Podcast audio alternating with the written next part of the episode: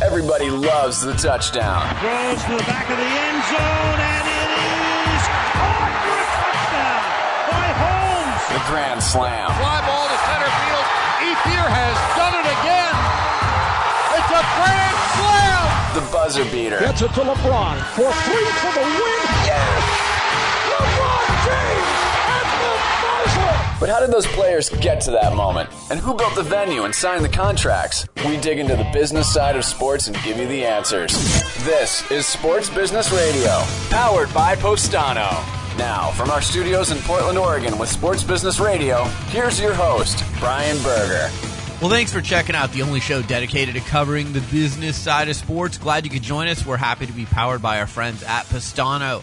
Follow them online at postano.com or on Twitter at Postano. We've got a jam packed show coming up for you this week. Andrew Muscato, he is a filmmaker. He just made the film Doped, The Dirty Side of Sports.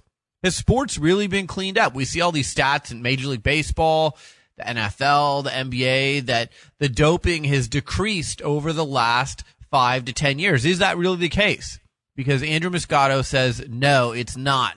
His documentary is currently airing on Netflix. We'll talk to Andrew Muscato, who's got some really interesting facts and figures on this week's show.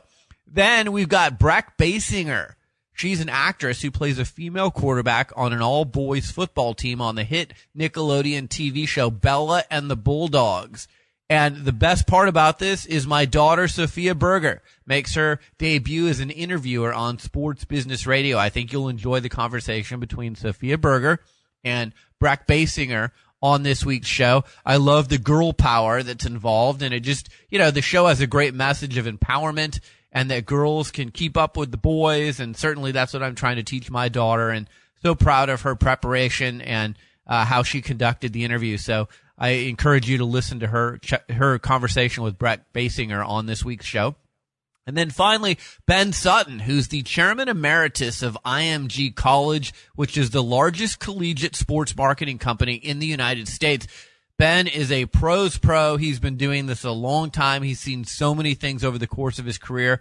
We'll talk about media rights deals, how they're changing, how digital has affected things, and then what's next for Ben as the chairman emeritus of IMG College. He's a guy who takes a lot of pride in helping entrepreneurs so we'll talk to Ben Sutton on the show this week. I'm joined by our executive producer, Brian Griggs. Griggs, how are you? I'm doing great, and a big shout out and props to Sophia for the interview because she did a great job on that. It's it's hard doing a phone interview because you don't get the feedback from the person on the other end, so she did a real good job with it. Yeah, it is hard doing the phone interview because you don't know when the other person's done talking, and especially you know my daughter's ten. So um, this was an interview that was a long time in the making. She likes Bella and the Bulldogs. My daughter plays soccer. She plays golf plays a little bit of tennis. So she's involved in sports and she's watched that show and really looked up to Bella and Brec Bassinger because she's a girl quarterback on an old boys football team. So again, it's a, it's an inspiring show for a young girl like myself or like my daughter who plays sports. But um, yeah, it's hard doing the phone interview. So you know, I I watched her do the interview and she prepared all of her questions in advance, and uh, I thought she did a good job. And you made it sound uh, awesome as well, tightening it up. So uh, thank no you for all your work on that. So, Griggs, the New York Mets have advanced to the World Series for the first time since 2000. I know a lot of people like myself are rooting for the Cubs. You know, the great storyline with the Cubs getting back to the playoffs and potentially going to their first World Series since I think 1908. But, you know, the Mets are also a great story. And if you look at the Mets team, uh, Sandy Alderson, who built the Oakland A's teams of the 1980s that were so successful with the Bash brothers, Jose Canseco and Mark McGwire and Tony La Russa was the manager. He's done that again with the Mets. And, you know, from Jacob DeGrom to a guy like Daniel Murphy, who no one heard of three months ago. And now the guy's got six games in a row with home runs. I mean, he's to- just torn it up in the playoffs. It's a good story for the Mets to get to the World Series. And obviously it's a number one market in the United States. So people in New York and around the country are going to pay attention.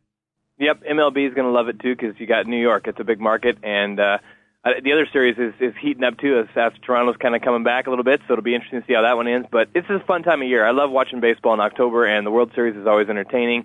There's always some cool storylines. And uh, like this, you know, players coming out of nowhere, and all of a sudden they're all stars hitting home runs every game. So many people know that, you know, it's been played out. There was even hashtag back to the future this week about how in the movie, you know, it was basically sending people the future was October 21st, 2015. Also as part of that movie, there's a sports almanac and Michael J. Fox's character, Marty McFly, you know, it predicts that the Cubs will win the World Series in, in 2015. Well, because of all the back to the future hype, Nike unveiled Nike Mag shoes this week. And I think this is such a cool thing. So if you watch the movie Griggs, which I know you have, you see sure. that his shoes, they're, they basically, they're shoelaces that tie themselves. So they're, you know, shoes, you put them on your feet and they conform to your feet and they tie themselves. And it was, me, you know, this is 30 years ago. So it was futuristic and, um, anyways, Nike will unveil a limited release of the shoe next spring, and then the proceeds from the sale of those shoes will benefit the Michael J. Fox Foundation for Parkinson's Research, which I'm so excited about. This is something that's near and dear to me. I've actually had the opportunity to spend several days with Michael J. Fox and his scientists in New York one of my clients and my good friend Brian Grant, who used to play in the NBA, has Parkinson's. So we went and spent some time with Michael J. Fox there a few years ago. And anything that could potentially find a cure for Parkinson's, I'm all in favor of. I agree, and he's not just a great actor, but such a cool guy. I mean, you just uh, after hearing your stories, being with him for that week, uh, you know, just a down to earth guy that loves people and and loves his research and loves what what he's doing for Parkinson's. And and what a cool move by Nike. The shoes are awesome too, by the way. They're, I've I've seen a couple pictures come out, and uh, it's a great idea and a great cause, and I hope they sell a ton of them. Well, and you've got to think. So I don't know what the limited release is, whether it's a hundred pairs or a thousand pairs, but you've got to think that those shoes go for like, you know, minimum ten grand a piece per pop. Yeah. I mean, those are really incredible, one of a kind shoes, and I know there's a lot of collectors out there um, and it's going to a great cause. So I think they're going to get a lot of money to uh, hand over to the Michael J. Fox Foundation at the end of that uh, run. So that'll be great. What about the crazy ending to the Michigan Michigan State game last weekend in Ann Arbor, Griggs? Did you see that? It's what makes football football. I love it, man. That was incredible. It's just amazing. I love how one side, you know, Michigan State thinks it's over, and all of a sudden, you know, you snap your fingers and it's the other way around. Uh, what a crazy game. Well, did you see the guy? I think he was with, you know, Michigan, University of Michigan TV in Ann Arbor, and he did a live shot with about 10 yeah. seconds to go. And he talks about how, you know, the, the trophy's back in Michigan and it's snapped the streak and Jim Harbaugh, great job, da da da. And then the last play happened and, and his whole report was false because Michigan State actually went on to win the game. Yeah, that's why you never ever quit on a game until that thing says zero zero on the clock. Well, I guess you never do a report even with ten seconds to go if you think no. the game's over because uh, something crazy like that could happen. Yeah, that was crazy, and uh, it's fun. I mean, that's what makes especially college football so fun, is because every week you just never know what's going to happen. So that was a fun game, and it was a great game the whole game, back and forth, and uh, a great finish. So back to baseball. Breaking news uh, today as we record this edition of Sports Business Radio. Don Mattingly and the Los Angeles Dodgers have parted ways. You know, they were together for five years. A lot of people thought, well, Mattingly's got all this talent there in Los Angeles. They've got a huge payroll. You know, he's got to at least get to the World Series to save his job. He had one year left on his deal. I think it makes sense for both sides. One, you know, Mattingly was tired of one and two year contracts. He wanted the Dodgers to commit to him for a longer amount of time and they wouldn't do that. And then two, if you're Mattingly, you know, the Seattle job, San Diego, Miami, uh, there's a few different jobs that are open, managerial jobs in Major League Baseball. So why not part ways now? You know, he's probably going to be in the mix for one or a few of those. Washington Nationals job is open too. So there's a few of those jobs that are open and, and you can position yourself for that if you don't think you have a future with the Dodgers. It's going to be really interesting to see who the Dodgers bring in because it's such a high profile job. And again, the money, I mean, they've got one of the largest, if not the largest payrolls in all of baseball. So the pressure is there to win right away. The most interesting part to me is who they're going to pick up next because these big markets, they want to win instantly. They have money for it and they usually bring in a big name. So it'll be fun to see how they move forward. Yeah, it'll be interesting for sure. Uh, NBA season is coming up soon. Uh, and Tristan Thompson, the backup power forward for the Cleveland Cavaliers, just signed a five year, $82 million deal. So he was holding out. Uh, they had a stalemate all summer. His agent is the same agent for LeBron James, so that also factored into things. But Griggs, here's the key piece to remember. The Cleveland Cavaliers now have the highest payroll in the history of the NBA heading into this season. New deals for Kevin Love, new deal for Tristan Thompson now. LeBron has a new deal. So uh, they're all in for bringing the first championship to Cleveland in a long, long time. Yeah, they're trying everything they can to make it happen. And how, how about that? I mean, three years ago, you'd never say Cleveland had the biggest payroll in, in the NBA ever. I mean, and now all of a sudden they pick up LeBron and Kevin Love stays, and boom, all of a sudden they uh, they're paying out some money. Well, so, you know, Dan Gilbert, who's the owner, basically, you know, from the people I spoke with, promised LeBron when he came back, like, I will, you know, have an open checkbook, so to speak. There was obviously a number they had in mind with Tristan Thompson. If you think about it, you know, he could start on most teams, but he's back up to Kevin Love there. $82 million for your backup power forward. Is there anyone in sports that's a backup that makes that kind of money?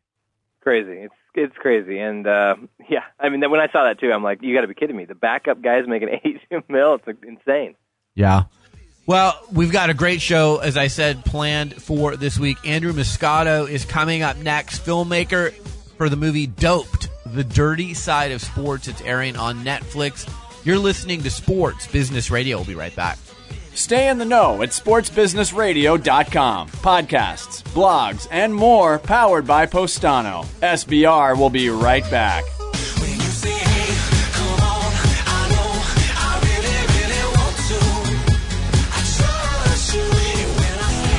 Hi, it's Brian Berger, host of Sports Business Radio, but also the founder and CEO of the exclusive Sports PR Summit. The Sports PR Summit is an annual event bringing together senior PR executives from the sports world, national media members, and pro athletes for a full day of panel discussion, featured conversations, and face to face networking in New York City. Past speakers have included ESPN reporter Jeremy Schaap, Sports Illustrated executive editor Jon Wertheim, former NFL veterans Tiki Barber and Derrick Mason, NBA Senior VP of PR Mike Bass, and other top PR minds from across the sports world. The 2016 Sports PR Summit will take place on Tuesday, May 17th at the Players Tribune, which is a new digital media platform created and curated by some of the world's top athletes and founded by former Yankees great Derek Jeter. The Sports PR Summit is an invite only event limited to 125 attendees. If you're a senior sports PR executive and you'd like to be invited to the 2016 Sports PR Summit at the Players Tribune in New York City, get in touch with us via the Sports PR Summit website at sportsprsummit.com. That's sportsprsummit.com. Follow the Sports PR Summit on Twitter and Instagram at Sports PR Summit and on Facebook at facebook.com backslash Sports PR Summit. I hope to see you at the 2016 Sports PR Summit on May 17th at the Players Tribune in New York City. The website is sportsbusinessradio.com. My guest is Andrew Muscato. He is the producer and director of the one hour original documentary Doped, The Dirty Side of Sport that airs on premium TV network Epix. Andrew, thanks for joining us on Sports Business Radio. Hey, thanks, Brian, for having me. So, Andrew, you've tackled some other topics making documentaries. Why were you compelled to go in depth on this topic of doping? Well, I think that um, doping is an issue that I think the casual sports fans think is under control. Uh, ever since the advent of the World Anti-Doping Agency in 2000 and, and the Major League Baseball and NFL testing policies that have come about in the last decade or so, you know, I think the casual fan thinks that these rules uh, put in place are working. They're catching the PD cheaters, and somehow sport is cleaner than it was in the 90s. And surprisingly, when you look at the data that does exist, um, you see that's not really the case.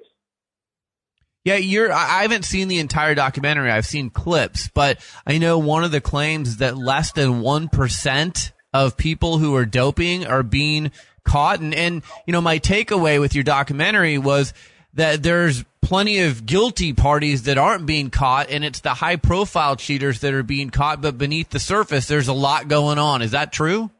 Uh, I, I believe so. I mean, if you look at the list of sanctioned athletes, it's not very um, large in terms of numbers of, of athletes that are being caught. And there also aren't many Lance Armstrong types on that list. I think it's it's only a few years that we really see the more high profile PD chiefs, the Alex Rodriguez's, the Lance Armstrongs that are kind of caught by this whole system. And uh, unfortunately, a lot of the people who do end up on that sanctioned list are either athletes who legitimately took a supplement that they didn't know contained a banned substance, or um, athletes who aren't even professional athletes at all. Um, in the film, we highlight a journalist who was researching a story uh, for a magazine and, and ended up on the banned list himself. Wow, that's interesting. So, you know, this is interesting to me because you know, I'm someone I don't pay very close attention to this, but certainly I follow it. And if I look at just the number of home runs in Major League Baseball, if I look at kind of the numbers from where they were in sports five to 10 years ago, it seems from the eyeball test that things have gotten better. But again, your documentary is arguing that, that really there's still a lot of dirty cheating going on out there via doping. Well, again, going back to that number, about 1% of tests leading to a sanction, I mean, that's basically been the consistent Major League Baseball. That's been consistent in all sports across the board. So when you compare that to anecdotal evidence that 20, 30, or even 40% of athletes are engaging in some sort of PD use, uh, it doesn't really add up. So I, I, I you know, maybe the, the uh, baseball players in Major League Baseball no longer look like human guinea pigs. Um, but I think the way they've been using these drugs uh, has advanced, and drugs are, are definitely a part of sports in the 21st century.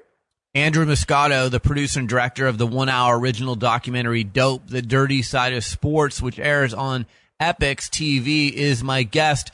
So one of the other things that really jumped out at me in your documentary is that WADA, the World Anti-Doping Agency, has a budget of $27 million. That doesn't seem like very much if they're tasked with going out and catching the cheaters all over the world.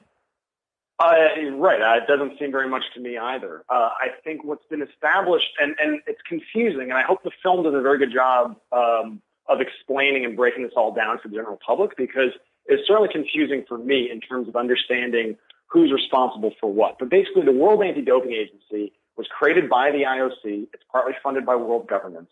And it's supposed to enforce anti-doping rules. It sets a code every um, every few years. They they kind of revise the code, but they set the rules.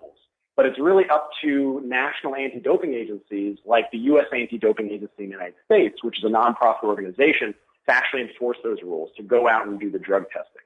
And what I believe, my conclusion is from looking at that small budget, is that WADA has unintentionally created this plausible deniability for a lot of these countries in the Olympic movement. That a country like Russia can go and say, hey, we care about doping. Look, we pay into the World Anti-Doping Agency every year. But you still hear claims from Russian athletes that there could be, you know, Soviet-style state-sponsored testing in places like Russia. Or you look at the United States, where the U.S. Anti-Doping Agency is engaging in this third-party testing in boxing, which although they say is Olympic quote unquote style testing, it doesn't seem to add up to what they are doing in the Olympics. So unfortunately, that budget is, I think, enough to fund the organization and cover their costs, but it's not enough really to keep all of these other anti-doping agencies around the world in line. Explain to people Olympic drug testing because I don't think most people understand how invasive it is. Right. That was certainly something that surprised me in the making of this film is that if you're an Olympic athlete, you basically have to report your whereabouts 24-7, 365 to your national anti-doping body. So if I'm a, an athlete competing for the U.S. or I hope to compete for the U.S., I have to tell the U.S. Anti-Doping Agency, again, not a government agency, but a nonprofit organization, if I'm going to be at the movies with my wife, if I'm going to be out to dinner with my friends, where I'm training, so that they can come and test me anytime. Um, so again, it sounds very good, but uh, despite this kind of invasion on athletes' privacy, the the payoff doesn't seem to be there when they're not when like we were saying before, only one percent of tests are leading to some sort of sanction. It's really remarkable. Other than the Olympics, I mean, here in the United States, you've got Major League Baseball, the NFL, the NBA, and NHL. There's not as much talk about doping or PEDs, but who's doing the best job in the United States league wise of catching the cheaters and who needs to do a lot of work in the future? Uh, it's really hard to say because one thing that frustrated me, and you know, being that this is a business show, I think a lot of your listeners can understand data and metrics, and there is no data to track prevalence of doping in sport. I was surprised, you know, going to the World Anti-Doping Agency, looking to see if there's been any studies done to track prevalence of doping in sport. And unfortunately, all you get is anecdotal evidence. It's just different people's opinions telling you how prevalent doping is. So it's really impossible to track, you know, what doping was, say, in the 90s and what what the levels are at now in any sport, whether it's the Olympics, Major League Baseball, the NFL, NBA, so on and so forth. I mean, Major League Baseball definitely has been the most visible. Uh, definitely, we see the biogenesis case with Lance Armstrong in kind of making making it seem as though they're they're putting forth the best effort to um, stomp out doping in their sport. But in interviews like the one we have in our film with Ed Dominguez, who was a former Boston PD detective, uh, former Department of Investigations member for Major League Baseball, you know, he claims that even though he was on the Department of Investigations for Major League Baseball that was supposed to go out and investigate, you know, uh, all improprieties in baseball, especially PDUs, they were pretty restrained in where they could and could not go. That with biogenesis, they wanted to look at all anti-aging clinics in Florida that they had leads on that were distributing to players. But they were told only to really focus on Alex Rodriguez and the players that were clients of biogenesis. So I've talked on this show's 11 years old, and I've talked to a lot of anti-doping experts, and mm-hmm you know, I, I, think if you go back, like the case study for me would be Major League Baseball after they came back from the work stoppage and you had the home run race with McGwire and Sosa and fans really embraced those two players. They embraced the game. People came back to the ballpark. Baseball was national news. So here's my point. I would argue that these entities and these leagues and these teams, when players are cheating or using performance enhancing drugs and they're putting up remarkable stats, that's better for business. So why would you want to blow the whistle on something that's helping your business? And I think that's that's the the crux of all this is there's definitely if if not a inherent conflict of interest, certainly a perceived conflict of interest in that the people who are supposed to be policing this are also the ones who gain the most uh, financially. Right. And you know, one thing that we call for in the film which may seem like a dream, but maybe if there's more public outcry, it could happen. But is that athletes in the Olympic movement who aren't represented by any sort of union play more of a role in creating this anti-doping policy? Because I think the only people who have a true incentive to keep drugs out of sports are athletes who don't use drugs. And yet those athletes in the Olympic movement are treated as if they're, you know, guilty athletes because there's no way to know who's guilty and who's clean. Nevertheless, I think athletes generally need to have some sort of a say in what's working and what's not, especially if you're asking them to give up some sort of privacy rights like they currently do. Just a few minutes left with Andrew Muscato. He is the producer and director of the one hour original documentary Doped, The Dirty Side of Sports that airs on Epix TV. So other people I've talked with over the years on this show have said that the scientists, the people who are creating the performance enhancing drugs are five to 10 steps out in front of the anti doping officials. Do you think that's true? And if it is true, do you think that the uh, enforcement officials will ever catch up to the scientists and the cheaters? Well, that's definitely a common phrase I heard throughout the making of this film that the dopers are always a step or two ahead. Uh, my problem with that, and it is true. I mean, one a good example is that you find some doping athletes who are using um, drugs that are still in the trial phase with pharmaceutical companies. Maybe they're buying them illegally online or elsewhere, so they haven't even made it to market. So the anti-doping agencies don't even know to look for this stuff. But I think now they're trying to police that and work with the pharmaceutical uh, companies a little bit better. But my big issue with that claim is it's not entirely accurate in that the tests that exist now could could actually catch or I think do a better job of catching um, PED users. A perfect example is testosterone. The, the, the primary test is called the TE ratio test. It's basically a threshold. Is if you have too much testosterone in your body, it's a positive test. Uh, it, what happens then is that your that sample is subjected to what's called a CIR test, which will identify whether testosterone, the testosterone in your body was made by your body or not. And therefore, it's, more or less kind of a silver bullet saying, aha, you're using something.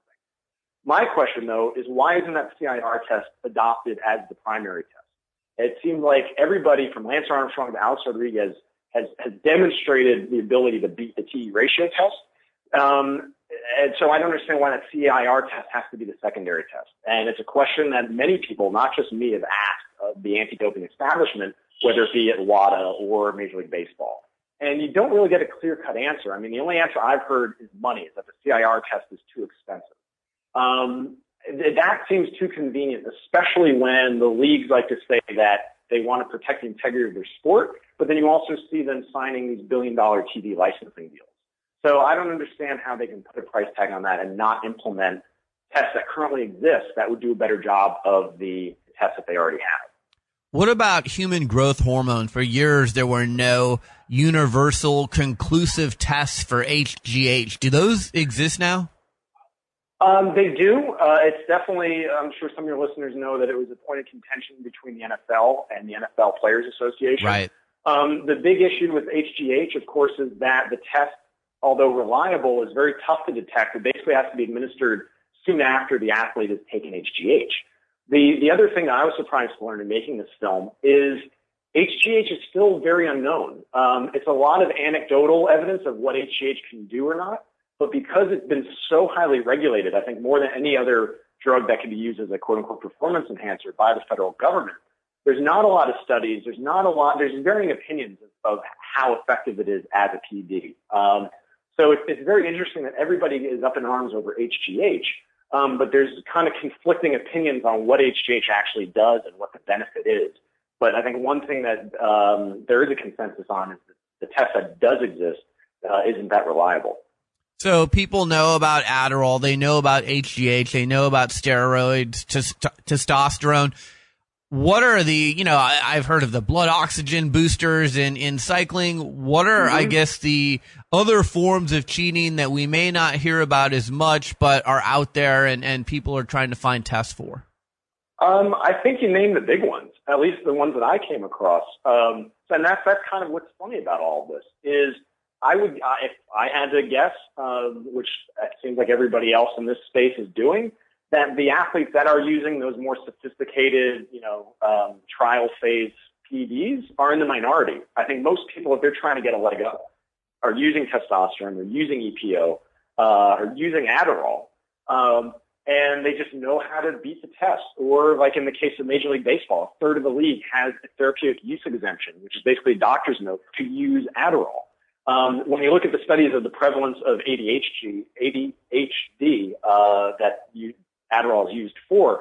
The male population in the U.S. doesn't have, uh, you know, a third of the male population doesn't have ADHD. So it seems a bit like a high number that a third of the league in Major League Baseball have Adderall. My point is, it's kind of fishy that you get this drug, uh, you have a doctor's note, it's not cheating, but if you use it and you don't have the doctor's note, it is cheating. Uh, and that's kind of a, an example of this gray area where drugs are very much a part of sport, but it's not clear cut of either an athlete's using drugs or they're not.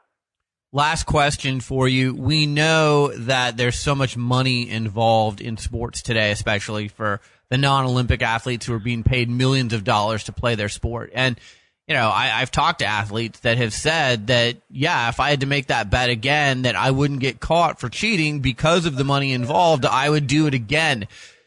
Did your film go into the long-term health impact of players who are using performance enhancing drugs and doping at all? Because, you know, it also looks like people who are using PEDs, they're having a shorter lifespan.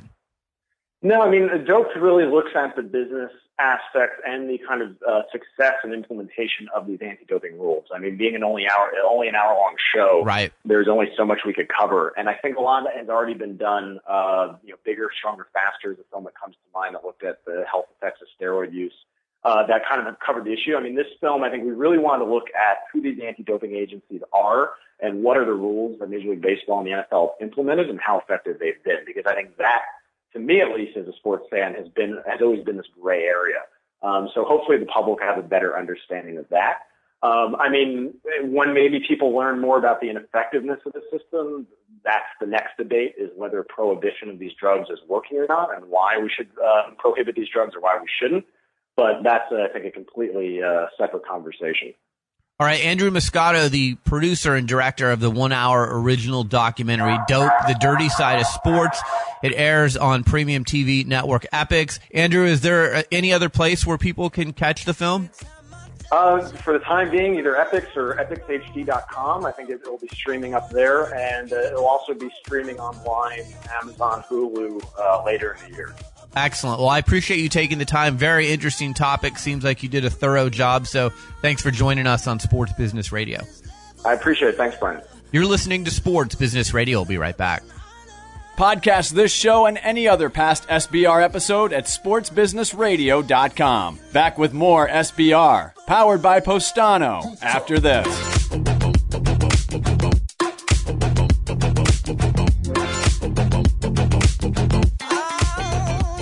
Hi, it's Brian Berger. Here at Sports Business Radio, we are proud to work with our partners, Postano. They make a sports proven visual marketing platform that I've personally been amazed to see. Teams like the Dallas Cowboys, Boston Red Sox, LA Kings, and Cleveland Cavaliers all use Postano to engage their fans. When sports teams and fans tell their stories together, amazing things can happen. Every fan has a story. Whether you want to put selfies on the Jumbotron, create a dynamic social media command center, or activate a hashtag campaign on your website, Postano can design an amazing social experience true to your brand. Even better, using the Postano platform can pay for itself through selling sponsorships. As an example, the Kings sell sponsor space to Toyota and other clients and run the ads using Postano. Want to see what your team's social content could look like? Schedule a demo today. Go to postano.com slash sports. If you're a fan of this podcast, you understand the real power of engaging your fans. And these guys get it. That is P-O-S-T-A-N-O dot com. The website is sportsbusinessradio.com. Hello, this is Sophia Berger, and today my guest is Brec Bassinger from Bella and the Bulldog. She plays a quarterback on Nickelodeon's hit show Bella and the Bulldog, which airs, which airs on Wednesdays. Breck, thanks for joining us on Sports Business Radio. No, thank you for having me. How did you get the part of Bella? Well, I had done a guest role on another Nickelodeon show called Haunted Hathaways, where I met the two creators of Bella and the Bulldogs. So when I auditioned for Bella, um, I already knew the creators, and I the audition process. I just went in a couple times. We did a mix and match where I got to meet some of the other people that were up for the different roles, and we kind of just found like a perfect fit in between all the characters. That's cool. So your character Bella reminds me of Mo'ne Davis. What Yes. does Bella remind you of? Actually, I use that example of Mo'ne Davis all the time. She is such an inspiration to me. Um, I would say Bella also reminds me of. I mean, that's honestly my go-to all the time. That's you. You took it right out of my, out of my mouth. So, who is your favorite athlete? My favorite athlete would have to be probably Russell Wilson. I met him at the Kids Choice Sports, and he was so, so kind. And also, he's such a great athlete as well. So, That's cool. I saw him at Taylor Swift. did you really? Oh my gosh, he's so awesome. Mm-hmm. Yeah, he's cool. So Becky Hammon coaches for the San Antonio Spurs, and Jen mm-hmm. Welter coaches the Arizona Cardinals. What do you think about women coaching men's teams? I think that's amazing because it's not the norm. And I think it should become more the norm because if, I mean, if guys can do it, I think girls can do it. And I think them doing that is, that's such a great example for young kids, you know, girl young kids that can see they can do anything they want to. So I think it's fantastic. Yeah. Do you think there will ever be a college or pro female quarterback? I absolutely think there's already so many female kickers now. And so I think the next step is definitely having a female quarterback and I can't wait to see who it is. Cool. Had you ever played football or did you have to learn how to play when you got the part of Bella? I didn't actually know how to play before. I like I knew a lot about football, but I didn't know actually how to play. So when I booked the role, they sent me off to quarterback camp, and I kind of learned um, how to act like a quarterback on the field and how to throw. We worked on form, different plays, just the basics of football. So this season, there was a show where Bella meets two-time NFL MVP Kurt Warner. How fun was that? Oh my gosh, it was so, so much fun. We didn't know who the special guest star was until about two days before filming. And so when I found out it was him, I was super excited. He is truly a legend, and he was so kind. And it was really cool because his son actually got to play a co-star role in the scene, so that made it even more fun. That sounds really fun. So, how long does it take one episode of Bella and the Bulldogs to make it? It takes a total of five days normally to film an episode of Bella and the Bulldogs.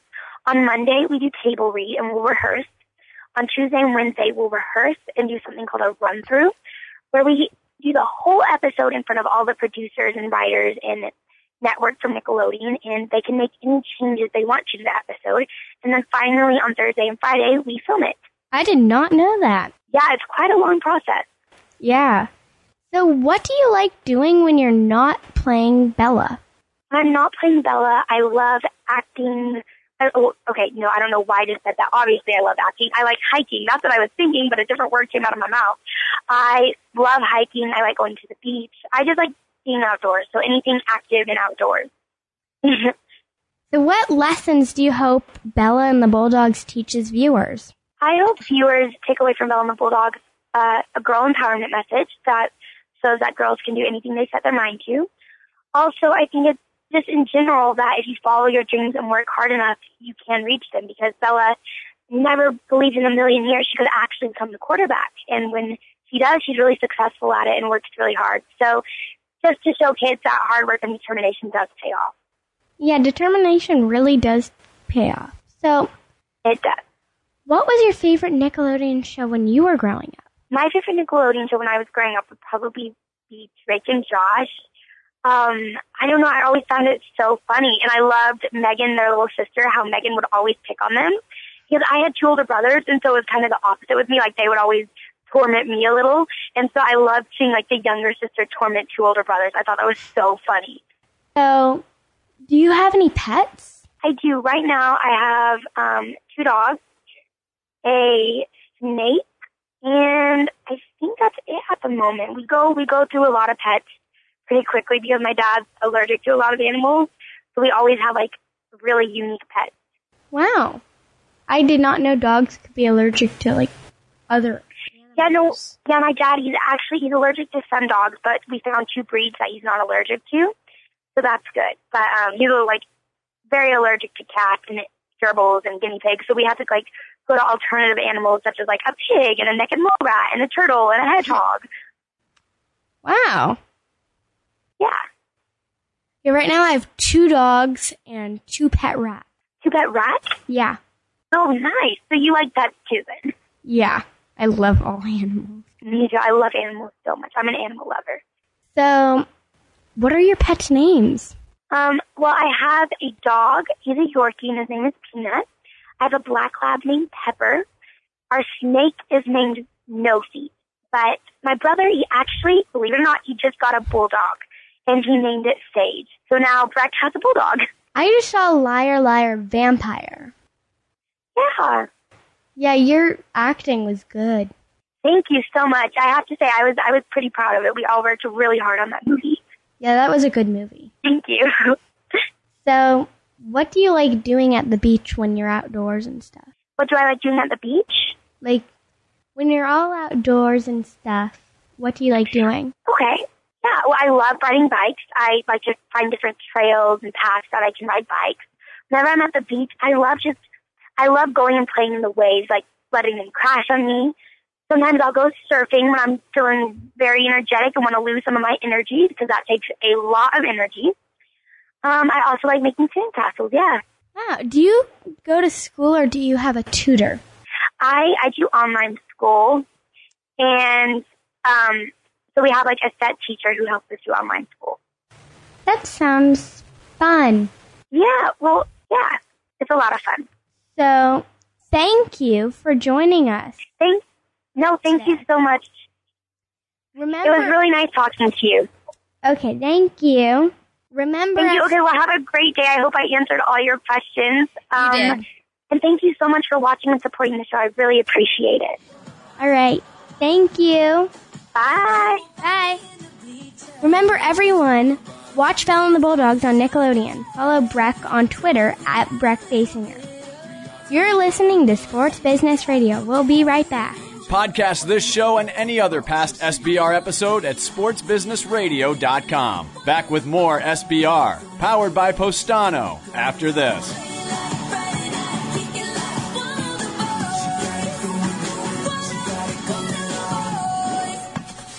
Sports Business Radio talks to the people who call the shots in the world of sports. Brian Berger goes one on one with the biggest names. My guest is David Stern. He's the commissioner of the NBA. It is always a pleasure, Brian. Bill Hancock, he's the executive director of the Bowl Championship Series. I'm happy to be here. Thanks for having me. Dallas Mavericks owner Mark Cuban. Mark, thanks for joining me. My pleasure. My guest is Mickey Loomis. He's the executive vice president and general manager of the world champion New Orleans Saints. Pleasure to be with you guys. Mr. Allen, thanks for joining me. Thank you. My guest is Mark Emmert. He's the president of the NCAA. Oh, happy to join you. My pleasure. My guest is Erik Spoelstra. He's the head coach of the Miami Heat. Brian, appreciate it. Glad to, glad to be on the show. Mr. Nicholas, it's an honor to have you on Sports Business Radio. Thanks for joining us.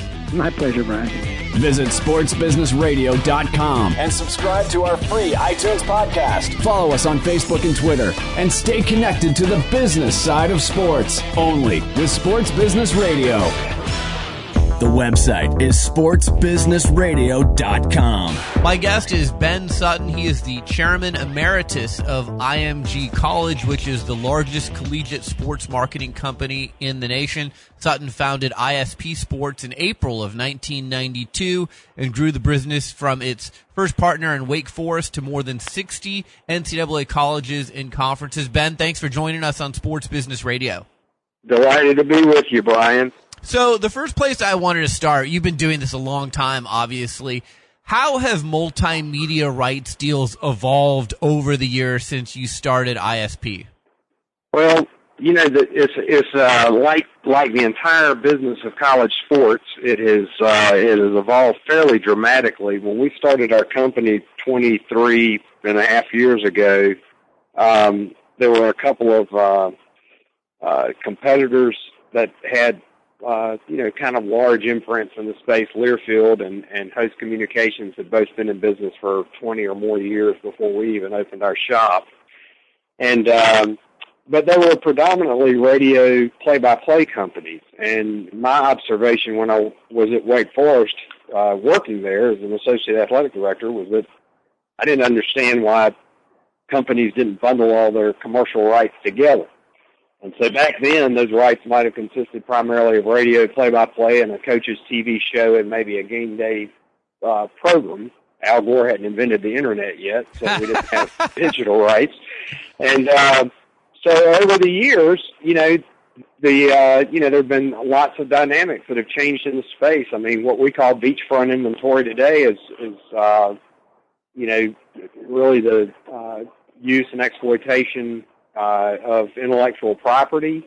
Uh, the the you know there's been tremendous evolution in video and scoring equipment. I mean, 23 years ago, nobody had a video board in college sports, and um, and so that that changed uh, you know fairly dramatically over the years, um, as well as the experiential opportunities, and then of course the you know this explosion of digital opportunity. Uh, but but one thing I knew then that I still maintain today is that you know content is king, and that you know college sports fans have an insatiable appetite for, for content, and really every time somebody pushes back and says, "Well, my God, there are too many games on TV, or there's too much product on radio, or there's this or there's that," uh, somebody comes up with another another distribution outlet, and we can't even keep up in terms of the amount of content uh, you know, that, that our fans really want. So um, I think you'll continue to see really, you know, great growth and evolution in the space. And then there's that give and, give and take between us and the TV companies. Uh, my friend George Pyne used to say we're in the crumbs business, uh, you know, because because our, our, our mutual friend John Skipper, uh, who's uh, really truly one of my great friends in the space, at ESPN. I mean, you know, those guys, Randy Freer, uh, et cetera, they're going to take what they take at the conference level, um, and then basically uh, the companies like us and Learfield and so forth are are uh, hopefully being very entrepreneurial and innovative and creating, uh, you know, lots of of uh, of other programming and content in the supply chain. So, Ben, you just mentioned content is king. We hear that phrase all the time. In your opinion, what makes for valuable content?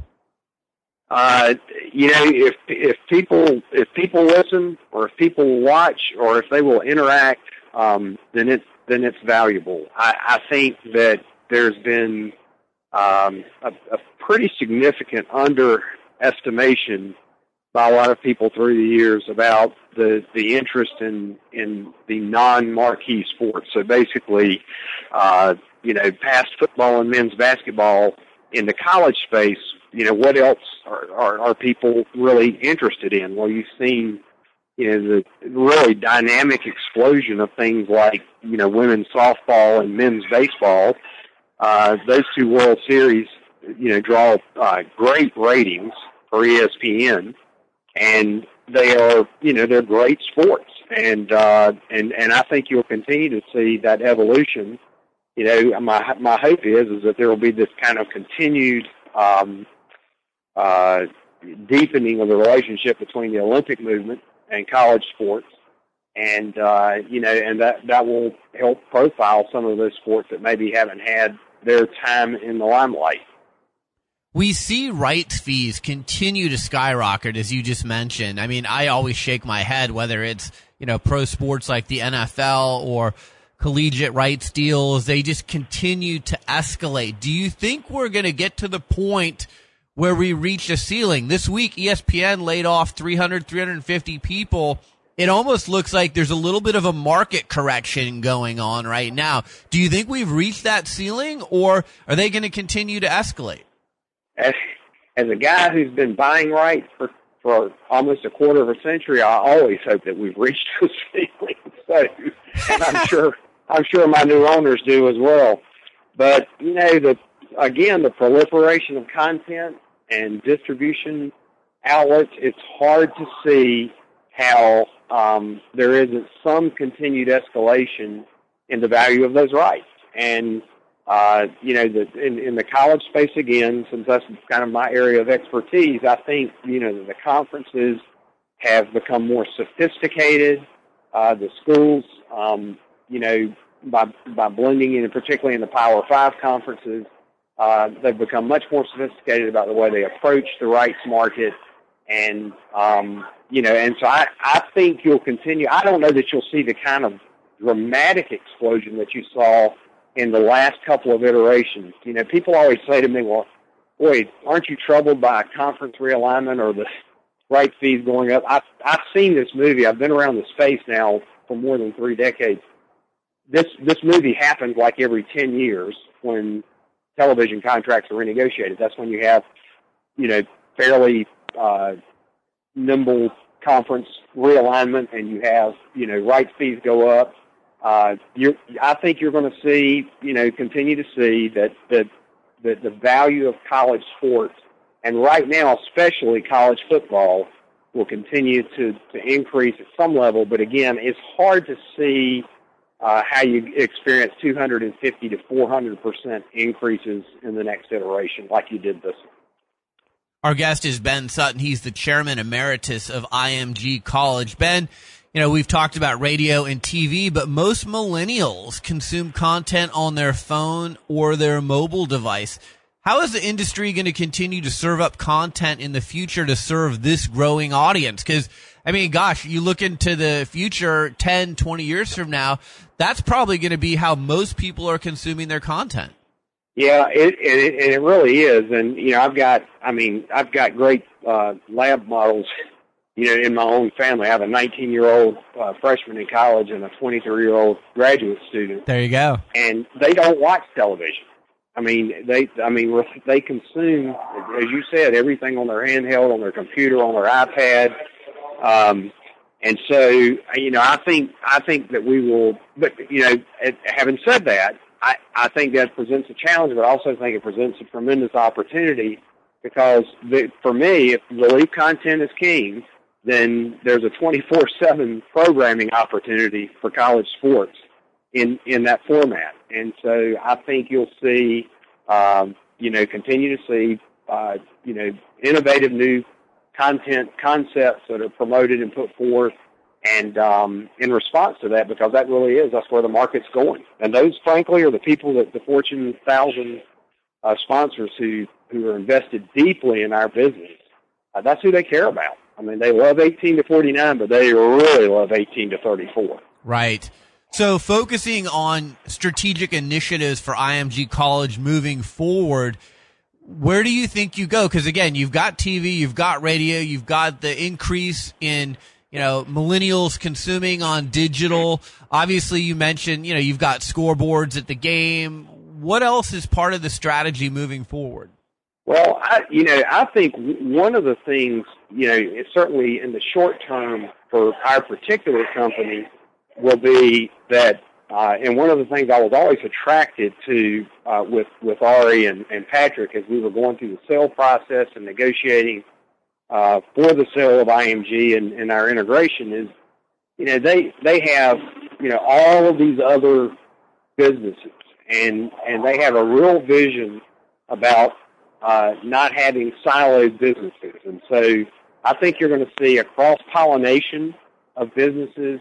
And we had just a, you know a tremendous uh, little study in that here over the last several weeks. We took we did a Brad Paisley, who is a, a WME uh, talent, and we took him on the road and did pop up concerts at you know ten or twelve schools Hmm. um, that were IMG schools around the country, and you know just I mean it was just it was really one of the seminal moments in my career to see, uh, you know, this music business kind of integrated with this college sports business. So I think you're going to see more and more opportunities, whether that's conferences and speakers on campuses.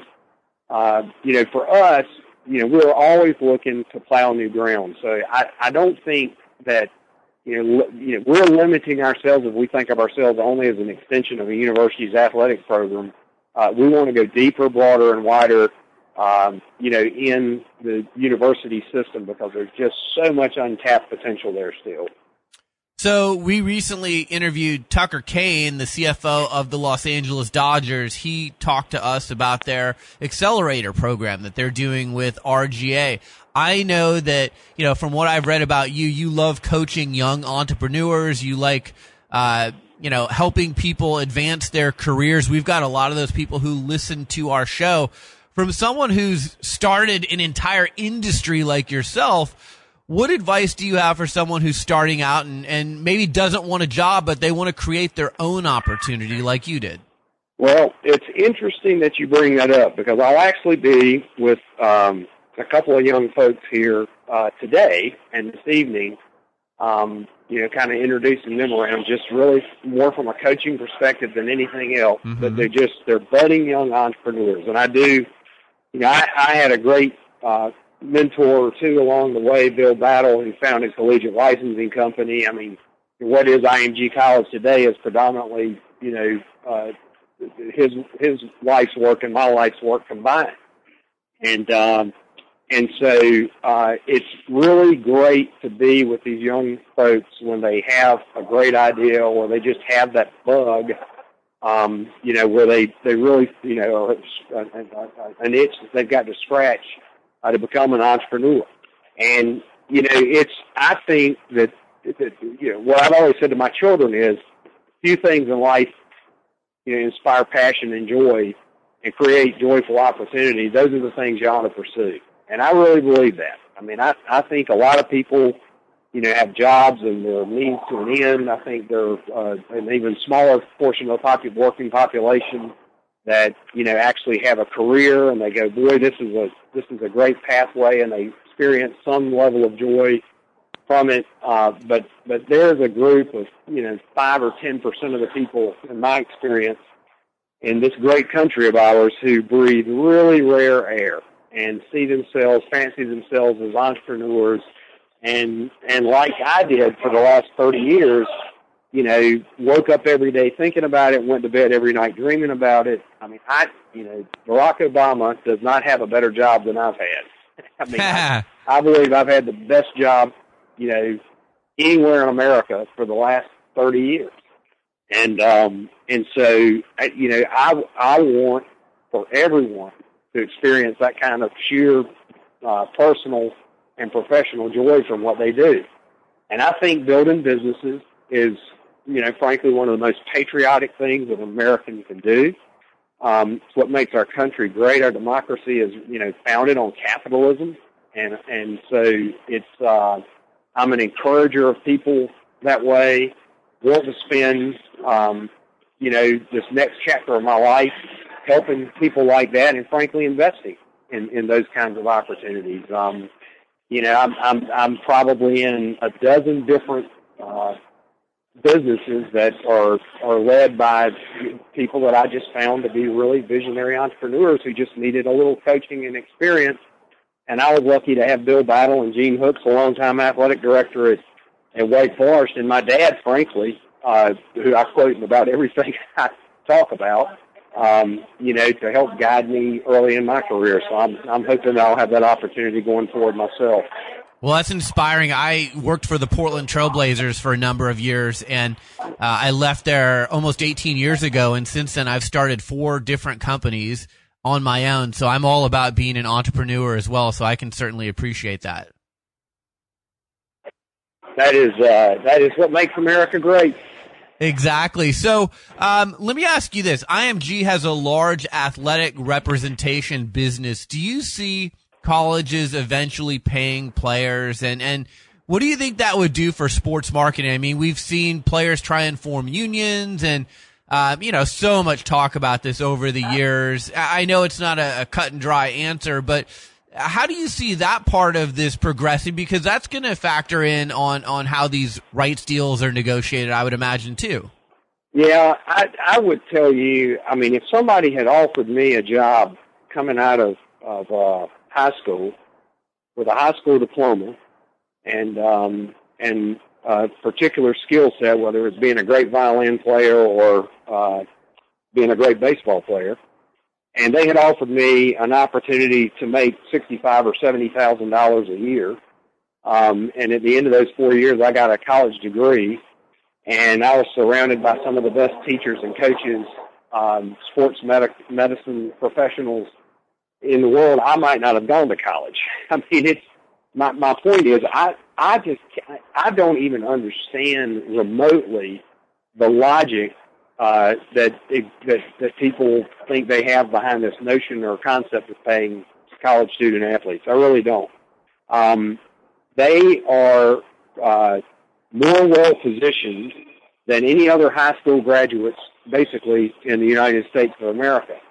There is really uh, there are only two sports that generate uh, great funding um, for uh, college athletic programs. That's college football and college men's basketball.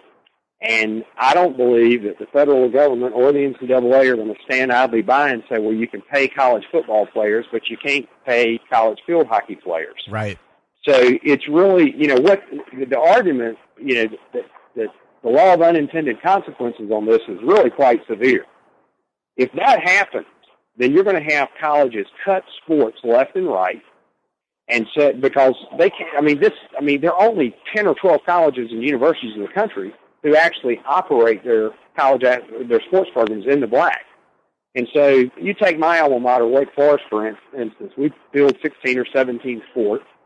But if if you were paying student athletes across the board, because you're again you're not going to be allowed just to pay college football or college college men's basketball players, if you're paying student athletes, then what are you going to do? Drop your field hockey program that's won three national championships in the last 10 years? Drop your men's soccer program that's number one in the country today? Drop your men's golf program that's number one in the country today? I don't think so. And so I, it, it's really, it's a, quite an illogical argument. The, the, the consideration given for the investment made is already uh, better than any other high school graduate might experience in the country. And and again, there's going to be this kind of law of, uh, of unintended consequences that takes place, and you're to you're to see sports dry up and wither away. Is that good for the Olympic movement? Is that good for colleges and universities? I don't think so. So I'm I'm yeah, I think it's pretty clear where I stand on this particular issue. Um, am I bothered by some things in our space? Sure some of the lurid details of scandals and and you know and frankly how much some of our coaches are paid. Yeah, those those kinds of things bother me. I mean, I think frankly that coaches bonuses ought to be predicated that they shouldn't be predicated on wins and losses. Their bonus structure really ought to be predicated on whether you're a graduating kid. Right. The reality is, is that something like 50 or 60 percent of the kids in college football, and I think it's over 70 percent of the kids that are on college basketball scholarship on the men's side are first generation college students. And that's paradigmically changing. I mean, my, my mother's father and my dad and his brother were the first of their families to ever leave their farms and go to college. And it paradigmically changed the course of history for our family. Sure. And so I feel very strongly that there's a tremendous benefit to getting a college education, college degree. I do think that some of the things that the universities have had have, have adopted, you know, allowing kids to come back to school when those careers end. I think I saw the, the I'm on the National Football Foundation board. I think uh, college football or pro football careers average something like three years. I think basketball is less than three years. Um, so I think it's I think it's important that we honor you know our commitments to these young men and and let them come back and finish their degree if they didn't finish ahead of time because that is what the experience was supposed to be about in the first place. Just a few more questions with Ben Sutton, the chairman emeritus of IMG College. Ben, what's the biggest threat to college sports today? Uh, there, you know, there are multiple, there, are there are multiple threats. I mean, but uh, you know, certainly the potentially corrupting influence. I mean, after I sat here and said, you know, I don't think college football and basketball players or college student athletes ought to be paid. I would also tell you, you know, money is a corrupting influence, and um, you know, but money is not the corrupter. I mean, a lot of people in your chair, and I'm not saying you specifically, Brian, but a lot of people that write. I listened to a, a, a show this morning early on Sirius uh, radio, and you know, and and I won't say who it was because, frankly, one of them is a friend of mine, and but they're talking about, you know, what a, what a corrupter money is. Well, money's not the corrupter. It's when people compromise their integrity and allow the factor of money to become a corrupting uh, influence that that things go haywire. So, you know, I think it's very important. One of the things I always said to our team for for these last 23 and a half years, and I did when I worked at Wake Forest uh, before I started my company. You know, our work has meaning and value. Uh, the money, over half a billion dollars this year, IMG College will pay out to, between our licensing business, our ticketing business, our multimedia business, our seating business. We'll pay out over half a billion dollars this year to uh, our, our 225 college and university partners. And most of that money, quite frankly, goes to pay for scholarships for, as we've talked about, lots of student athletes who, frankly, would have maybe never gone to college, but for uh, the fact that they graduated from high school, had the right academic profile, and a great athletic uh, talent that they could parlay into that scholarship. And and so it's it's really you know I, I, as I said, I felt like our work had I always have felt like it had meaning and value. But the one thing that you worry about is that people start making decisions that are just about money instead of about the collegiate student athletic experience and it's really fun for me to see um, some of the great um, characters in our space, men of, and, and women of great integrity, people like Bob Bowlesby and John Swofford, um, you know, Greg Sankey, Jim Delaney, these, you know, these people stepping up and talking about that first and, and making it about that experience and, and creating opportunity uh, for young men and women and interestingly, I think you know maybe three or three, maybe three or four of the maybe all five of the Big Five commissioners were college student athletes. In fact, I think they were, and so they understand and appreciate that experience. And so I think that's real. I think that's fundamental that that we keep our values um, intact and manage this kind of uh, newfound wealth that's come into the space in a way uh, that it's for good and that it doesn't, as I said, become corrupting. Last question before I let you go. You Sure. are chairman emeritus of IMG College. You just mentioned that you love mentoring people and you know, what's next for you? What's on the horizon for you going forward? Well, it's uh, you know, I, I feel like I've lived a very charmed life. I grew up, um, you know, outside of a little bitty town in eastern North Carolina. Went to Wake Forest and Wake Forest Law School. Um, have had really a storied, magical career doing this, and these guys have, you know, they've they've been very gracious to me. Um, you know, and I've agreed to stay on in this capacity, really just, which is really more like a special advisor and just kind of help them with relationships and uh, development of new ideas and strategy. I'm actually in LA today uh, for some meetings, and and we'll be with Patrick Weitzel and Jason Loveland and gang at, at the Rose Bowl tonight for the Cal UCLA game. But um, I do think that uh, you know my mother is uh, she would hate that I'm saying this on air, but she's 70, 78 years old and she has two businesses. My father uh, worked with me for the last 16 or 17 years. He finally retired at the at the uh, uh, age of 84 years old. Um, I think work is kind of in my genetic makeup, and uh, and you know, I, I and I think of myself as a serial entrepreneur. So I think I'll always be looking for opportunities and people, um, you know, to to invest in and grow with and coach. And uh, who knows where that leads? We'll see. Well, Ben, you certainly have had an amazing career to date. I really enjoyed this conversation and uh, getting your thoughts and hearing more about uh, your career. And I thank you for joining us on Sports Business Radio. Thanks, Brian. Thanks, Ben. You're listening to Sports. Business Radio. We'll be right back. Podcast this show and any other past SBR episode at sportsbusinessradio.com. Back with more SBR, powered by Postano, after this. So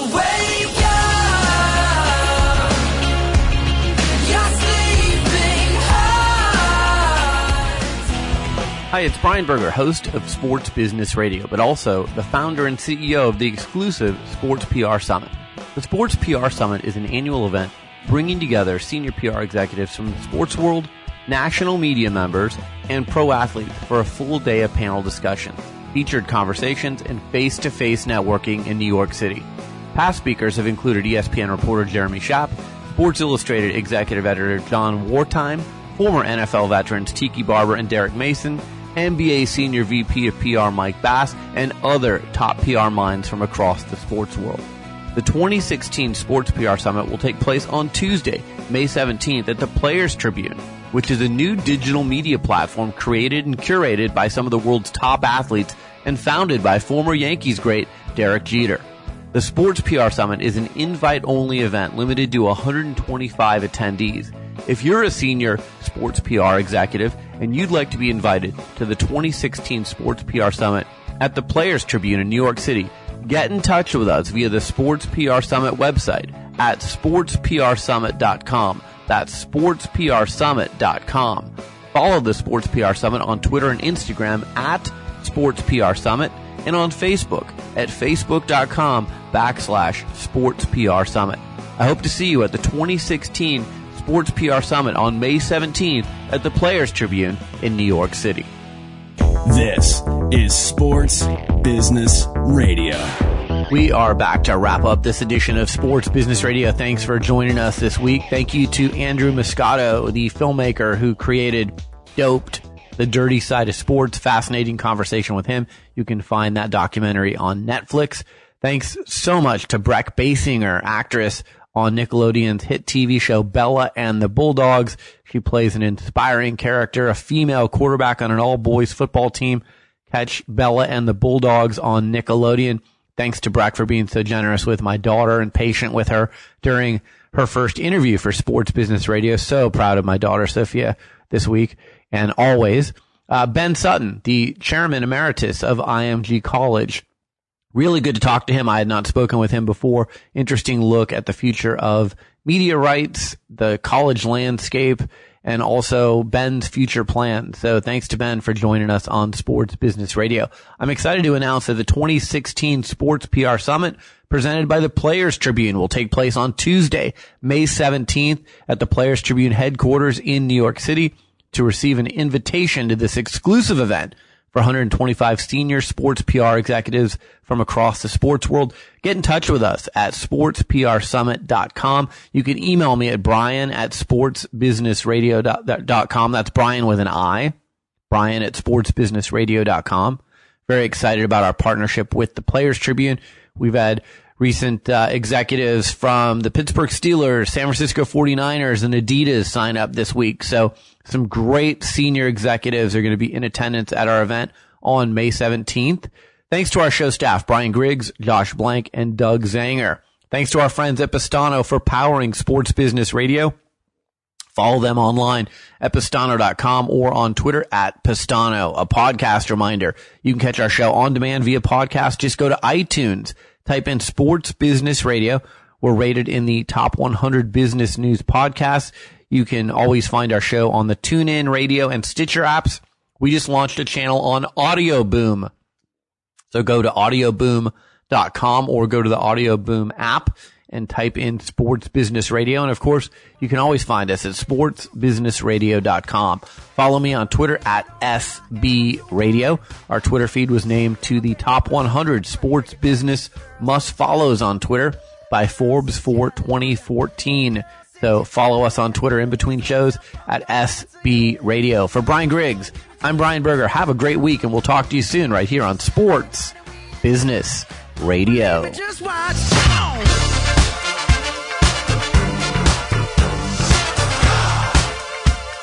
Sports Business Radio talks to the people who call the shots in the world of sports. Brian Berger goes one on one with the biggest names. My guest is David Stern. He's the commissioner of the NBA. It is always a pleasure, Brian. Bill Hancock, he's the executive director of the Bowl Championship Series. I'm happy to be here. Thanks for having me. Dallas Mavericks owner Mark Cuban. Mark, thanks for joining me. My pleasure. My guest is Mickey Loomis. He's the executive vice president and general manager of the world champion New Orleans Saints. Pleasure to be with you guys. Mr. Allen, thanks for joining me. Thank you. My guest is Mark Emmert. He's the president of the NCAA. Oh, happy to join you. My pleasure. My guest is Erik Spoelstra. He's the head coach of the Miami Heat. Brian, appreciate it. Glad to, glad to be on the show. Mr. Nicholas, it's an honor to have you on Sports Business Radio. Thanks for joining us.